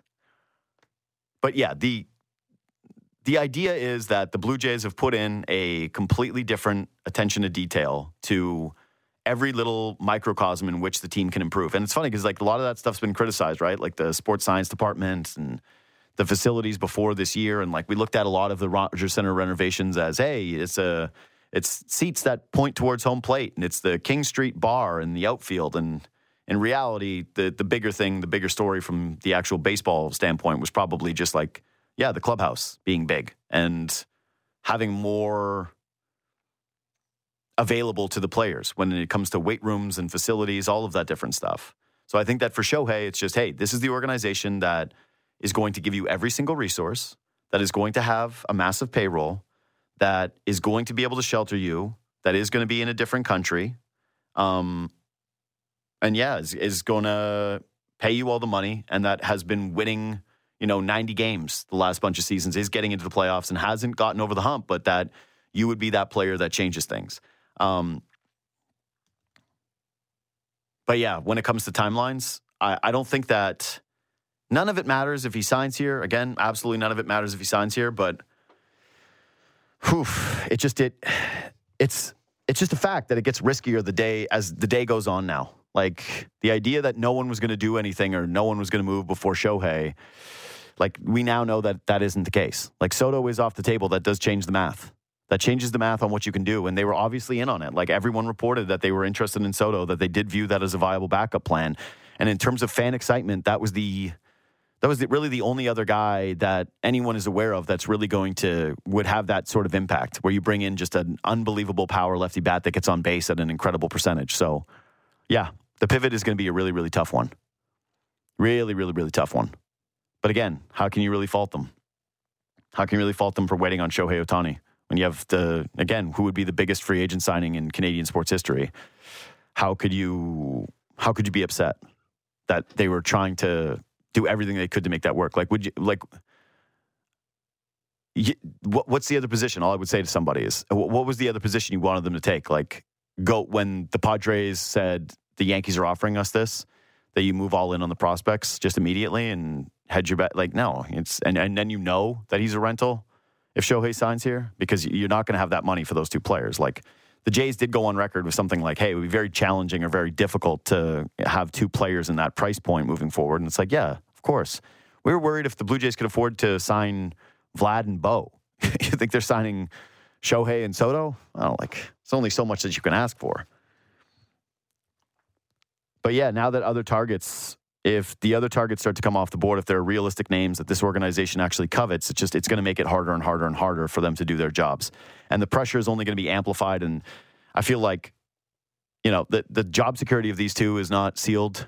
Uh, they don't get Shohei uh, like next year is an all in year for everybody, and so does that pressure materialize in some kind of other change that you don't end up liking as a fan? Does that end up in another Gabriel Moreno trade where you look at it and say, wait?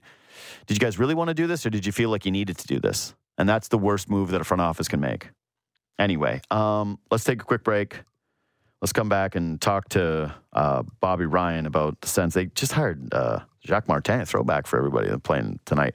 Uh, but before we do that, Def Leppard and Journey are coming to the Rogers Center on August 2nd next year, and we are giving away tickets to enter uh, for your chance to win. Text in today's code word, animal, to 595.90. Again, that's animal to 595.90. If you don't win with us, tickets will be officially going on sale December 15th, so a week from now uh, at 10 a.m. at Ticketmaster.ca. So Def Leppard, code word time. Get it in. Uh, quick break. Bobby Ryan next. All right, Battle of Ontario tonight. I know that we're all just watching the Show Shohei sweepstakes. It's like, how am I going to watch the game when I'm just refreshing my Twitter feed all night? Anyway, Leafs talk after, so subscribe and review. And of uh, the very excited for our next guest of the Coming In Hot podcast, former NHLer Bobby Ryan. What's up, brother? Hey, I'm doing good, man. How you doing? I'm doing all right. Uh, could your team play some games? Like I'm looking at the standings, I was like, oh man, Sens are at the bottom again. It's just like, yeah, because you played five times. Yeah, it's amazing how uh, well, you know what it's like. Excuse me. You go overseas and it kind of throws you off a little bit. Sure. And, you know now they're going to pay for it through December and January a little bit, but um, yeah, they've they're well rested. That's for sure. Yeah, they better be. I was going to say you better have some jump tonight. Like they've won a couple of games in a row, but yeah, tonight. This this one got to be a little bit of a measuring stick, right? Like the team putting some wins together. Uh, there's some momentum, I would hope, after a big win against the Rangers where uh, Tarasenko scores a couple and Tkachuk scores a couple. But yeah, like, do you think there's an added benefit to this or like an added something to it with it being the, the Leafs and, and where Ottawa started the year? Oh yeah, yeah. I, as a former player in that, in that, you know, we call it the Battle of Ontario. Obviously, as a former player in that, those games always held a little extra weight, and uh, they got some guys that are feeling it a little bit more. You know, obviously Tarasenko had gone 12 games or something like that without a goal, um, so he gets off the, you know, gets the monkey off his back. You hope it's a springboard for him. Some other guys played some much better hockey in the last two games um, that they were kind of waiting on. So you hope that the the, the last two, and they haven't won three games in a row very often. I think they've only done it once this year. So it's it, it's time, right? They've Mm-hmm. It feels like they're behind the eight ball because we're talking about them every day. But the fact of the matter is they've played so many less games. So these are those games in hands, divisional points that you need to find uh, a way to get two points and to make up some ground here. Yeah, I was going to say it's it's always nice to have the game in hand until they turn into losses, and then you're like, wait, was, yeah, wait, yeah, these... exactly. until you go on that Western trip and you're like, oh no, those weren't games in hand. yeah, exactly. No, they're just L's. That sucks. I liked it more when yeah. there was hope and optimism. Um, okay, yeah, because when you came to the Sens the the like leadership core was what Karlsson Spezza, right? Like that's when you first arrived. It was like those two were the big yeah, vets. Methot. Yeah, Phillips and Neil as well. They were yeah. kind of on their last a couple of years. So yeah, they they had a pretty much um, they had a group pretty much instilled there. Yeah. Yeah, because I was going to say, how does that?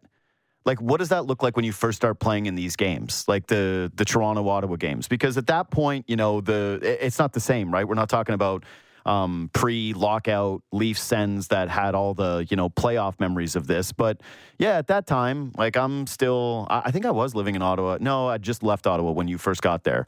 But yeah, you'd still go to those games, and there was a lot of juice in the building. Obviously, Leaf fans pour in. But from a player standpoint, from someone who like yeah ends up coming over from Anaheim, like yeah, what is it like when you first start to get to be a part of this rivalry? Well, it feels much more historic, right? Um, I think anybody that, give or take my age by a few years, grew up on some of those series that Ottawa and Boston, yeah. or Ottawa and Boston, the Ottawa and Toronto played. So you, like, I had. It's weird. You have to develop a hatred when you come from out west, right? Yeah. You have to get you have to get into some of those games to understand the the I guess the gravity of it. Um, and I think you have to play on the road in that series to really understand it. So it took me it took me a little bit to to get it. I had come from Anaheim where we had the LA series, right? And that was um, you know, arguably for me, the Anaheim LA series back in the times when it was Kopitar versus Getzlaf and whatever the players were around, it was arguably a, one of the best in hockey. It just never got talked about. Mm-hmm. Um, but there, there doesn't seem to be as much hatred between those two teams as there was between Toronto and Ottawa. And um, yeah, I, I had to rely on those guys a little bit early on to understand the magnitude of it. It just felt different going to the rink. It felt different when you were skating, warming up, looking down at the blue jersey. It um, it, it, it takes a minute, but um, then again, it doesn't take very long at the same time. Mm-hmm. So it's uh, it's a it's a hell of a series, and those guys that guys that have been through it, you certainly rely on them um, not to let your emotions get the best of you early in those games. Yeah, Methot is now the face of hating the Leafs from Sens', Sens' standpoint now, right? Like it's like it's very clear. He loves to troll the, the fan base. He likes to take his shots. Yeah. I love it. I think it's hilarious. Uh, it's just fearless. I think he just likes to sit there with popcorn and tweet yeah. away. no, that's what I mean. Is I, I like I think he's he's loves every reply. Like when Leaf fans get so mad, uh, I go, this is exactly what he's wanting you to do. Uh, but do you remember yeah. when you first started as a part of that? Like who hated the Leafs the most? Uh, I, I feel like it probably would have been Chris Neil. Like I forgot that he was still there when when you arrived. But yeah, do you remember who was like the number one? Yo, I want this win guy on that team. Oh, it, was uh, unquestionably and undoubtedly Chris Neil. Yeah, it wasn't. Even, it wasn't even uh, necessarily close. He yeah. just, yeah, he had a hatred. And I think when you play that role, mm-hmm. um, and, and he played that role very well for a long period of time. I think that um, some of that gets ingrained in you for one team more than another, and it was unquestionably Toronto for him. It was like he was putting the foil on every night. Yeah. you were just waiting to see what he did. And, and let's, let's be honest, the game's changed a lot. It doesn't yeah. look like it used to. Um, now, now there's so much more skill on both teams and involved that um, sure. sometimes it you know it becomes more of a high scoring game with teams trading chances, and that's just as equally entertaining. But um, yeah, they, yeah, gone are the Chris Neil days of, of that series, really. I got to tell you though, that actually, as someone who sports hated Chris Neil like very deeply, it makes me happy to know that he hated the Leafs that much. Like, I think I could, if I could point to like ten times in my life where I've just been super pissed off at an athlete and hated an athlete. Chris Neil chasing Tie Domi, like when Tie Domi was really old around, trying to get him to fight yeah. and knowing that he could win that fight was as just, that was devastating times. I would have, if they were like, we've arrested Chris Neal, we've put him in prison for the rest of his life, I would have been like, justified. That is correct. That is the right thing to do. Thank you to the, to the justice of this, this country for making sure that this happened. Well, you know what? Uh, take it for what it is, but the Neil Dog hated every team. Yeah. he, he did not discriminate the way that, yeah. the way that he, he approached the game. I absolutely loved the way he approached the game, and he was just he was just fire all the time. Yeah, 100%. Well, you know, uh, that's why here's the thing. I think Leaf fans definitely want the Sens to be good. There was a time where I think in any kind of rivalry, you want to see the downfall of an organization, right? You want to see championship uh, opportunities elude an organization. But then it gets to a point where you're like, no, no, no, you want to have the rivalry back. And it does feel like this hasn't had a lot of juice for quite some time. And the Sens, at least – you know, have uh, like their best player is a dude who plays with a lot of grit, who is a pretty nasty guy that is not afraid to mix it up in front of the net. So you were kind of hoping, all right, maybe this will bring something out of the Leafs. But yeah, I, I'm really hopeful that at least like these games in hand and where Ottawa's at, that this is going to start to be the thing that we've been sort of promised over the last couple of years where the Sens haven't lived up to expectation. And that after the last game that these two teams played, where, yeah, Giroux basically embarrassed the Maple Leafs, that now yeah. there, there really does feel like there's a little bit more stakes. I think so. I think when the teams were so lopsided, and I was there for some of it, um, there was just a there was a major gap, if you will, between the skill levels, right? Yeah. You had Matthews, and Andrew Marner; those guys were coming up, um, and not not to say they weren't established, but they were still building onto what they were going to become as players. Um, so for the evolution of that, there was obviously a divide between where they were and the Sens were, and now that the Sens have kind of let their players mature. Um, I don't want to know. I, I don't want to put expectations on whether or not they can keep up from a skill standpoint. But you put put a player like Timmy Stützle in, and mm-hmm. um, you know, arguably, arguably the best player on the ice some nights. Uh, it just it just adds to that element. It adds to the skill versus skill element, which we were missing. We had to go in and we knew that we had to run them out of the building physically because we couldn't keep up and match them by trading chances. It was just the way that the game was designed. Now that now you got a guy like Brady Tkachuk who can drag a team into a fight physically, but can also give you a pretty good amount of, uh, of skill down low. Timmy can command the ice. Um, they, the matchup's certainly much more intriguing, intriguing excuse me, now um, when you look at the two teams on paper from a skill standpoint. So it, it Ottawa's taken some strides. They've also taken some step backs in some areas, but they're they're really coming along, and I think the series is just gonna, like you know you imagine two years from now if all the players stay put and you're all in your primes and mm-hmm. and um, where where it could go, it's it's certainly intriguing. That's kind of it though for me with the Sens, and that's what sucked about them having another disappointing and slow start under DJ Smith. Is I'm like. Hey, you're there in the timeline. And so, yeah, with all these games in hand, going over 500, and I think they're like five or six games behind most of the other teams in the division it's like put together some wins and prove that like you're actually taking the step because like Detroit did it this year. The Sabres failed yeah. to do it. They were sort of the hype team, but I just I don't know what it looks like for the Sens if it's another season like this where you're kind of saying, well, you have you know Sanderson now, right? Like, and I know Chabot's hurt, yeah. but it's like the decor feels like it's more filled out. You made the Chychrun move. You've got a forward group that's supposed to inspire some kind of confidence that this is supposed to be at least close to a contender. I know Forsberg's been great net during this last little stretch. Like it, just this does feel like put up or shut up time for the Sens beyond just you know are they going to fire DJ Smith in the offseason? Yeah, it, it is. It's it's time. They they've had some time to regroup here after that trip, and then I, I, I it feels like some guys took a look in the mirror and said, "I got to be better," and they mm-hmm. have been. Um, and I'm talking about the Tarasenko's and the Bathersons, guys that um, yeah. you know have drawn drawn some of the focus the Chabot injury kills him, and I, and for whatever reason, he's been the whipping boy on the back end for a little bit. But he gives you 22 minutes a night, and they're usually 22 pretty damn good minutes. Um, mm-hmm.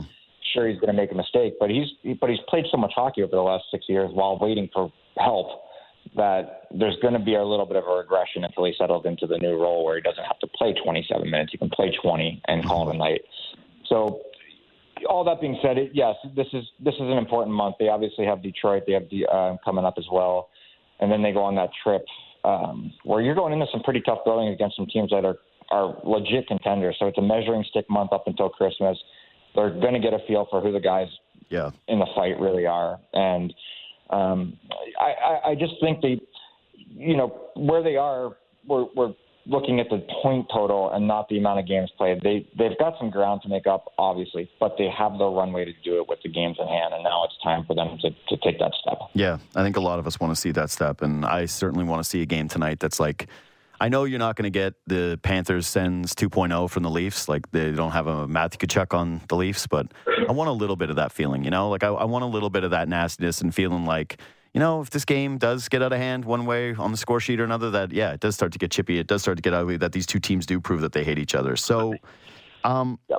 I mentioned like so there's there's bad numbers for DJ Smith, right? To start these seasons, it's just like year over year over year. I had Mendes on during before the last game, and he had pointed out in a column of just like how bad it, these starts have been for the Sens, and they did it again this year. They've kind of you know turned a bit of a corner. And so the timing of the Jacques Martin edition, I guess, is a little strange. But yeah, Staios has been on record saying they want stability in the organization. They're not really looking to make a change. It does look like they want to keep DJ Smith, like that they don't want to make this. But like, what what's your read on this? Because anytime you bring the winningest coach in franchise history to the bench, and especially when it's with a a coach that doesn't exactly have you know a long runway you got to feel like, yeah, all right, it can help you, but this is also like, uh, let's just say that. What's your read on it? So it's it's a tough it's a tough read. We just spoke about it on our podcast, and and I think the general consensus for us was that this team has not been solid defensively. That Yeah. that is their biggest downfall. From you know from the red line south, they just don't make the right reads a lot, and I don't think it's coaching. And I I take DJ's record to start the season with a grain of salt because I'd I, I'd like people to take out his first five years um, because the first five years he wasn't. Now he's coaching, but for five years he was teaching. Right, you had to get these young guys. He, he's a very very good teacher. I I obviously played for him for a year. Um, I like the way that he ran things. He's vocal. The head coach's main job is to motivate, and he certainly does that. I do think that the addition of a Jacques Martin is not a replacement addition. I think it's another set of eyes and arguably a great, great defensive set of eyes where this team has lapses. He can come down from, I don't know if he's going to be bench or press box. I don't know what the logistics will look like, but he's somebody that can come in and say, look, guys, it, we're giving up 10, 10, 12 grade A chances a game. We need to cut that to five, and here's how we do it. And I think that DJ is open. I think that Capuano is open. I think that Davis Payne's open because they don't want their seats to be hot. And I don't think this addition of Jacques Martin necessarily makes any of the seats hot. Um, but it does give them some relief that somebody that's been there, that's won, that's been a Jack Adams winner, that's stressed defensive pressure and defensive zone structure in his entire career is now in there to to give them another set of eyes. I think it's a, it, it's just a positive hiring, and I I I, I do believe Staios and Andlauer when they're you don't want a band aid situation with a coach. You don't want a guy to come in, coach for 40 games, and then you hire the long term coach. That's not what this organization needs. Um, I've been a part of that, and it's never it's never a good thing. It's too late to implement big major changes now, but you can do subtle different things to make this team better in the defensive zone, Well- and that's what Jacques is going to bring. Well, I was going to say Jacques Martin. I think is he's got to he's got to be in his seventies. Like he's 71. Okay, Yeah. so he's seventy one years old. Uh, That would be the only real comfort I would feel if I was DJ. Is I doubt this guy at seventy one is going to be taking over my bench, or that he even wants to be taking over my bench. Like, yeah, but I will say the book on Jacques Martin was always this is a very detail oriented guy, like e- extremely meticulous with the details and heavy on yeah like you mentioned like a big time defensive coach. And i just wonder how that is going to affect things when you're trying to get a guy like that into the flow. And when that starts to rub up against your coach if you as a player are starting to try to you know listen to two different voices in the room. Yeah, I, and there's no timeline on you know what it looks like to see some of his changes implemented and whether he's making them or not. And this is the other thing is, you know, we we obviously talked about it. Did they hire the replacement coach? And it's like, well, nobody's asked Jacques. He's 71 years old. Does Yeah. he want to take over a team at this point in his Yeah. life? It, um, we can speculate all we want, but we don't know the inner workings of what he, he's thinking. I just think that he's going to be able to come down from the press box if that's where he's going to be and say, DJ, we're, we're north of the puck all night and we can't be. And that's a simple, subtle thing for DJ to take to his room and say, guys, we're cheating. Whether you know it or not, you're cheating. You're, and it's just, they've got a lot of forwards that go straight north and not enough that come south. Um, and, and when they do, they over back check and, and, you know, pull things apart. So I think knowing, not, sorry, um, knowing the way that Jacques is and his detail, he's probably already watched a ton of video and already gone into DJ and said, look, this is where we're missing and this is what needs to change. And it's up to DJ to take what Jacques says and implement it or to discard it. That's, that's the head coach's um, decision making, right? But I, I do think that DJ's probably seen enough defensive zone lapses for him to say, I'm going to listen to everything this person tells me and, and see where we can get better. So this one's probably a little far away, and it probably doesn't even really make too much sense to be talking about right now. But I referenced it earlier when I was like, I, I had uh, my buddy James Mirtle on, and we were talking about, hey, trying to take that swing for a, a, defenseman that can play in your top four and who's under contract rather than, you know, paying for a rental at the deadline. And like, yeah, it'd be probably too early to be extending Chychrun anyway, but do you have any feel as to there's real potential to a DeBrincat spot with Chychrun where they trade for a player and they don't feel overly confident that they can get an extension done? Or like if the Sens do stay down here, right? Like if, if they're not able to turn those games in hand into wins, whether this becomes a guy that they view as a long term piece of the future or somebody that they could end up shopping as early as this year? So, uh, again, um, far fetched, but not not necessarily. I do believe I do believe he likes it in Ottawa. I think he likes the group of guys. I, I, I do think he he looks at the roster and says, "This is a team that's going, going to contend." Um, and I think that he would really like to be part of the long term future. That's that's my indication. That's what I I get when I watch him and see him. Um, he's assimilated very well into the locker room, from what I understand. So there's no real right answer to your question. I, I do believe the only problem you have is that you have three players that are very, very much alike um, in Sanderson, Chabot, and him. And who is the answer? And does one of them have to go to make room for, just from a salary standpoint, does one of them have to go to make room for something um, that can help us in the five position on defense as well as the four for half the price? You just, the logistics of it, the cap's going to go up, so there's going to be more room. But my indication and my thought process is that um, they'll, and he's got a couple of years left, I believe, but they're, they're going to try to lock him this. up. And yeah, so, so I, I do believe that they'll try to lock him up into something long term um, to be part of this. But then you have to build out your defense around three guys that are eerily similar. And where do those minutes go? Um, it, it makes it, it's a very intriguing conversation to have. I would say six months from now. Hey man, uh, enjoy the game tonight, and good luck to your Senators on getting it like what what's the goal you think 40% Sens fans in the building at home like that's the hope 35 no um I would. I'm going to say 55. Oh, 55. yes. Dude, that's yeah. a big yeah. swing. I've been to a lot of those games as a fan. I don't. I don't remember a lot of 55s. You know, like I, I, I remember a lot less than that. But anyways, bud, thanks for doing this hey, today. It was great new owner. I've played some road games in, in, in, Ottawa against the Leafs. It's not fun. So. Yeah, yeah, exactly, yeah. exactly. coming out uh, again of the Coming In Hot podcast. So uh, yeah, if you like the Sens, you probably already know about it. But uh, yeah, Bobby Ryan, thanks for the time today, brother. My pleasure. Thanks for having me, guys. Take care. Uh, yeah, that is personally, I think that's the most fun you can. So I'm a big believer in actually, you go to a football game and you just say, "I'm wearing the home uniform," or "I'm not wearing anything at all." Like and, and I've been to a bunch where I haven't had a rooting interest. I don't know how I'd feel about it if I went to a Seahawks game on the road. Like the only one that I've been to, quote unquote, on the road was here in Toronto, and that didn't really count. Uh, but a hockey game for, between the real rivalry teams, like the the Sens and Leafs, like being a Leaf fan, and you don't have much. Okay, let's be real here. I don't have a ton of extremely positive memories about the Toronto Maple Leafs. It's very, they're distant. They are far in the rear view. Like, truly, it's like Matthews' goal off the boards against Washington, signing Tavares last year's finally winning a playoff series for the first time since I was in like junior high. Uh, yeah, not many things recently that I can cling that I can hold to. But when you go to a Leafs game in Ottawa or you go to a Leafs game in Montreal and you have the numbers, I've never done a Leafs game in Florida. I don't really feel as though that's the the same though, because it's like you're playing the Panthers. It almost feels like punching down.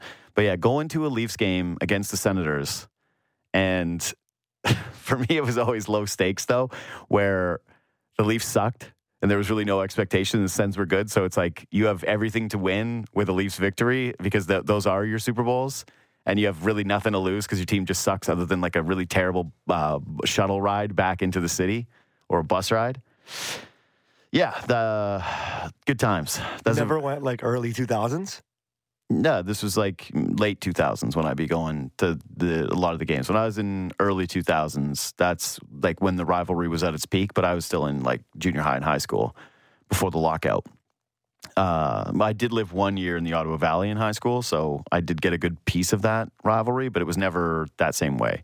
Plus, like we couldn't afford tickets, so I think we went to one preseason game at that point with, with Leafs and Sens. So my brother and I treated it like a regular season game, sitting at the glass, like hell yes.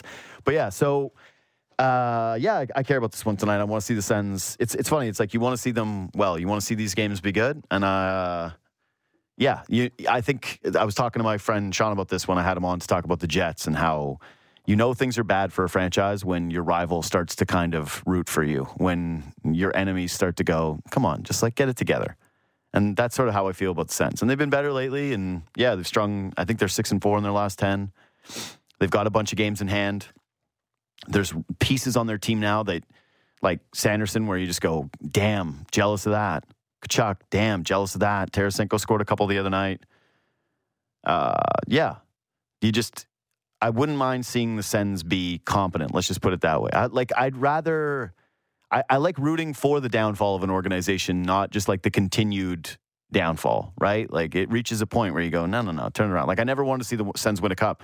Like that year with Karlsson when they were making that run, it was terror, right? Do not win. Do not let them win a Stanley Cup. The stakes of being the next Canadian team to win a Stanley Cup are just, it's massive. It feels so, so, so big, except for Winnipeg because they've already given up on their team and they're like, yeah, we don't even go to the games anymore. That was cool. We got them back. We're, we're done with it now, actually. It's like we play at the weird time. we, we might actually be one of the the real contenders this year for the Canadian market. But do you yeah. feel the same in Montreal? Like you want them to, you want the rise? You want Here's the difference. Up? I actually don't. I would be good with Montreal just losing forever in perpetuity. Like at least I maybe it's just that I have roots with the Ottawa area that I, I want to see them better. And I, I, don't know. I'm, I do have more nostalgia for that rivalry than with Sens, or sorry, with Leafs Habs.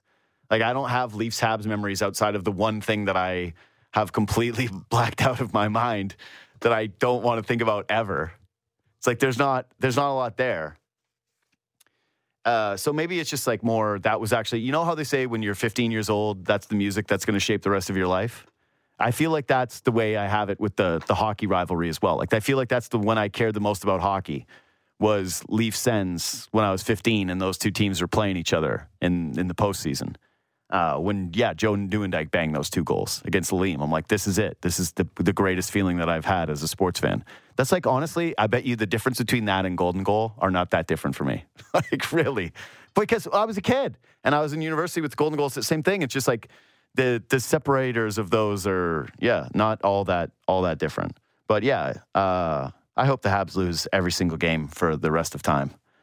Like the only thing I wouldn't want is for them to fold, but everything else lose. I hope they lose every game. I hate seeing them win. They're my most hated team out of all the teams. Like I have the least amount of all four sports. We're talking major sports. No, well, Oklahoma City Thunder are one. Mm. They're the number one team I wouldn't want to see win because they stole my Sonics. But then two is the, and it's just the worst because Shai plays. It's just like I escaped the KD. And then they were like, here's the greatest Canadian since Nash, and he might even be better than him. I'm like, damn it. Why does it have to be this way? Uh, I can't even just enjoy them. You know how easy it would have been? I would have been a Thunder fan in a heartbeat if they were just any other team. I would have completely bailed on the Raptors at this point. Like, goodbye. like, I, I don't care. I'm not watching another game of whatever this season is. Uh, all right, leave five stars. Hit me up on Twitter and Instagram at JD Bunkis, and I will see you tomorrow.